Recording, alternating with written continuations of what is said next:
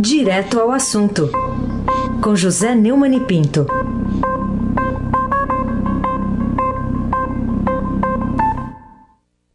Oi, Neumani, bom dia.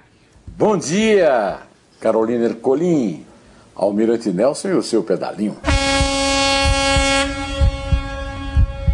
Bárbara Guerra, Clã Bonfim, Emanuel, Alice e Isadora, Moacir, Evangelista Biasi.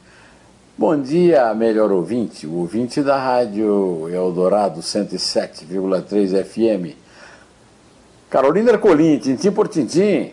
Vamos falar sobre o ataque à democracia, que aliás é a chamada, né, a manchete da primeira página da edição do Estadão de hoje, letras capitais, garrafais aqui, constatando a confirmação da vitória eleitoral do democrata Joe Biden, que acabou vindo, né, até como uma admissão pelo Twitter, não do próprio presidente Trump nesta manhã, mas do seu porta-voz na Casa Branca.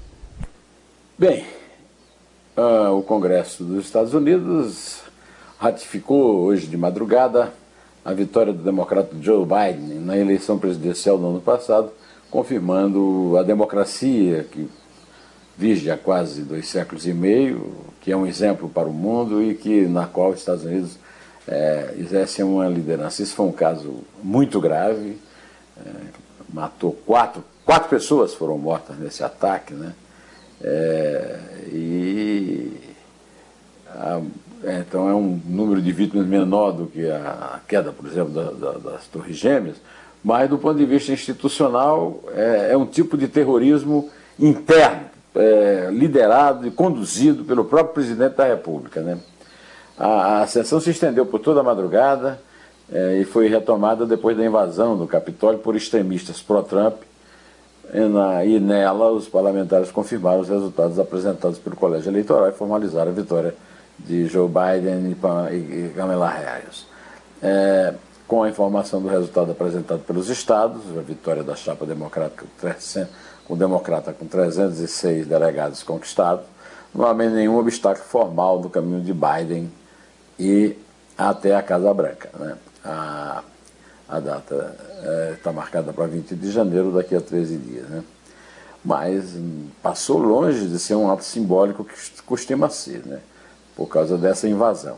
Ah, por causa da invasão, Twitter, Facebook e Instagram bloquearam contas do Trump, que são é, temporariamente isso, né? São o ovo da serpente, né? onde nasceu tudo, né? lá como cá.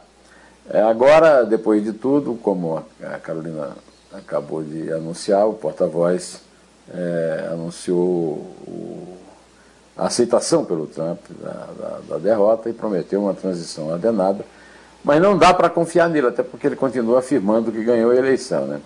Essa crônica do golpe anunciado, desde que Trump venceu Hillary Clinton em 2016 e apostou numa estratégia de confronto contra a democracia fundada pelos pais fundadores, só vai ter uma solução agora. É um impeachment improvisado. Né? O Trump está agora é, tentando pôr panos quentes, mas a verdade é que não dá para confiar nele. Né? Depois desse quebra-quebra institucional que ele provocou, ele merece o, o título de um WhatsApp que me passou o Ofir de Toledo, um brasileiro que mora na Flórida. É um palhaço em busca de um circo. O, Raíssa não está aqui para reclamar em nome dos palhaços, mas eu já me antecipo, viu, Carolina? Pedindo todas as desculpas e todas venham aos bons profissionais, importantes profissionais, úteis profissionais, que são os palhaços de circo. E a, o grande, está faltando muito, fazendo muita falta, o grande meio de comunicação e entretenimento, que é o circo, tradicional também. Carolina Ercolim, tintim por tintim. Bom, também teve outro fato importante nos Estados Unidos ontem, que foi a Georgia dando a Biden o controle das duas casas no Congresso, o que representa esse resultado do segundo turno da eleição para o Senado no estado tradicionalmente conservador, no qual o presidente Trump contava né, com vitória certa. E também pressionou de forma estúpida e intervencionista, que por si só já justificaria o impeachment dele, e prisão, né? porque é um crime terrível que ele cometeu. É que ele tentou, num telefonema que foi divulgado pelo Washington Post, é, pressionar o secretário de Estado da Geórgia para mudar o resultado em seu favor. O resultado é que ontem também foi um dia histórico, porque é, foi é, terminada a contagem dos votos do segundo turno para o Senado e o reverendo Raphael Warnock, de 51 anos, e o documentarista John Ossoff, de 33, é, passaram a ocupar as duas cadeiras do Senado, é, duas das cadeiras do Senado da, da Geórgia, né? E com a soma de dois votos independentes e a presença da vice-presidente Kamala Harris é, na presidência do Senado, eles passaram, passarão a exercer a partir de 20 de janeiro controle total do, do parlamento, pelo menos pelos próximos dois anos. Né?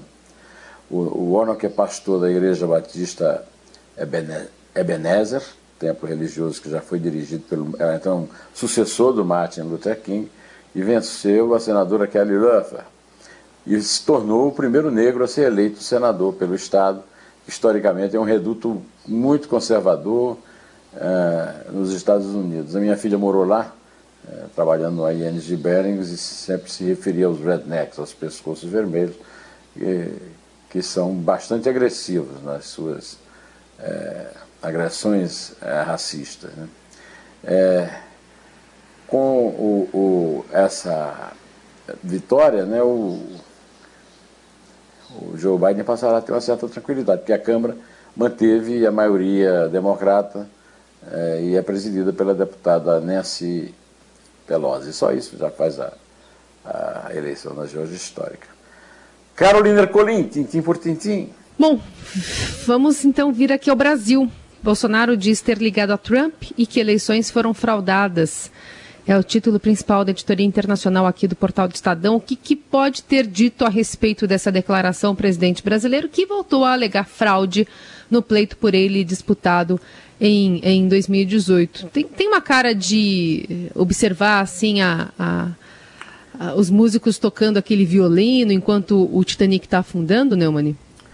Perfeitamente. É muito boa a sua metáfora.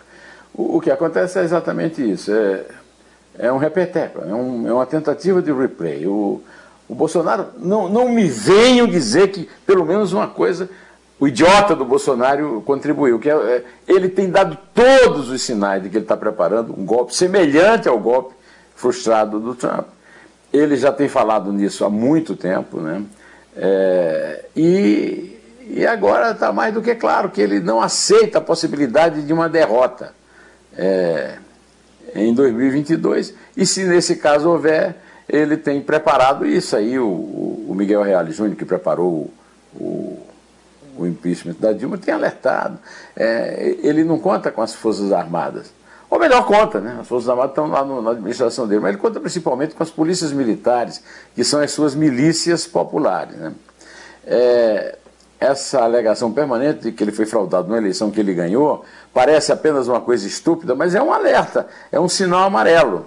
Ele diz, ontem ele disse, eu tenho indício de fraude na minha eleição. É, durante uma visita que ele fez aos Estados Unidos em 9 de março, o Bolsonaro disse que entregaria provas de que as eleições de 2018 foram fraudadas. Cadê? Nunca fez. Nós estamos chegando a um ano dessa. O, o Bolsonaro é, é, é Aliás, o, o Trump também nunca provou essas denúncias que ele continua fazendo de fraude. Ou seja, no caso, o inimigo da nação é o Bolsonaro. Quem avisa, amigo é. Então, até o inimigo está avisando. Quando é que os pais da pátria vão prestar atenção nisso e salvar os Estados Unidos, como ontem teve um papel fundamental o vice-presidente republicano Mike Pence, que não aceitou fazer o jogo sujo do, do, do Trump e presidiu a sessão do Congresso que certificou a vitória eh, da oposição, que assumirá o governo em 13 dias. Viu, Carolina Ercolim? Tintim por tintim. Falar sobre outro assunto, pandemia, que, enfim, continua aqui no nosso noticiário cada vez mais. O, o que significa para a saúde do povo brasileiro a notícia de que é, a decisão né, de que Bolsonaro quer suspender a compra de seringas e agulhas até o seu preço baixar em plena pandemia mundial provocada pelo novo coronavírus. É, isso aí é um desmentido daquilo que disse o, o, o, Paulo Guedes. O Paulo Guedes disse que o Bolsonaro, quando disse que o Brasil estava quebrado, estava falando da máquina estatal. O Bolsonaro nunca deu um passo para enfrentar a máquina estatal.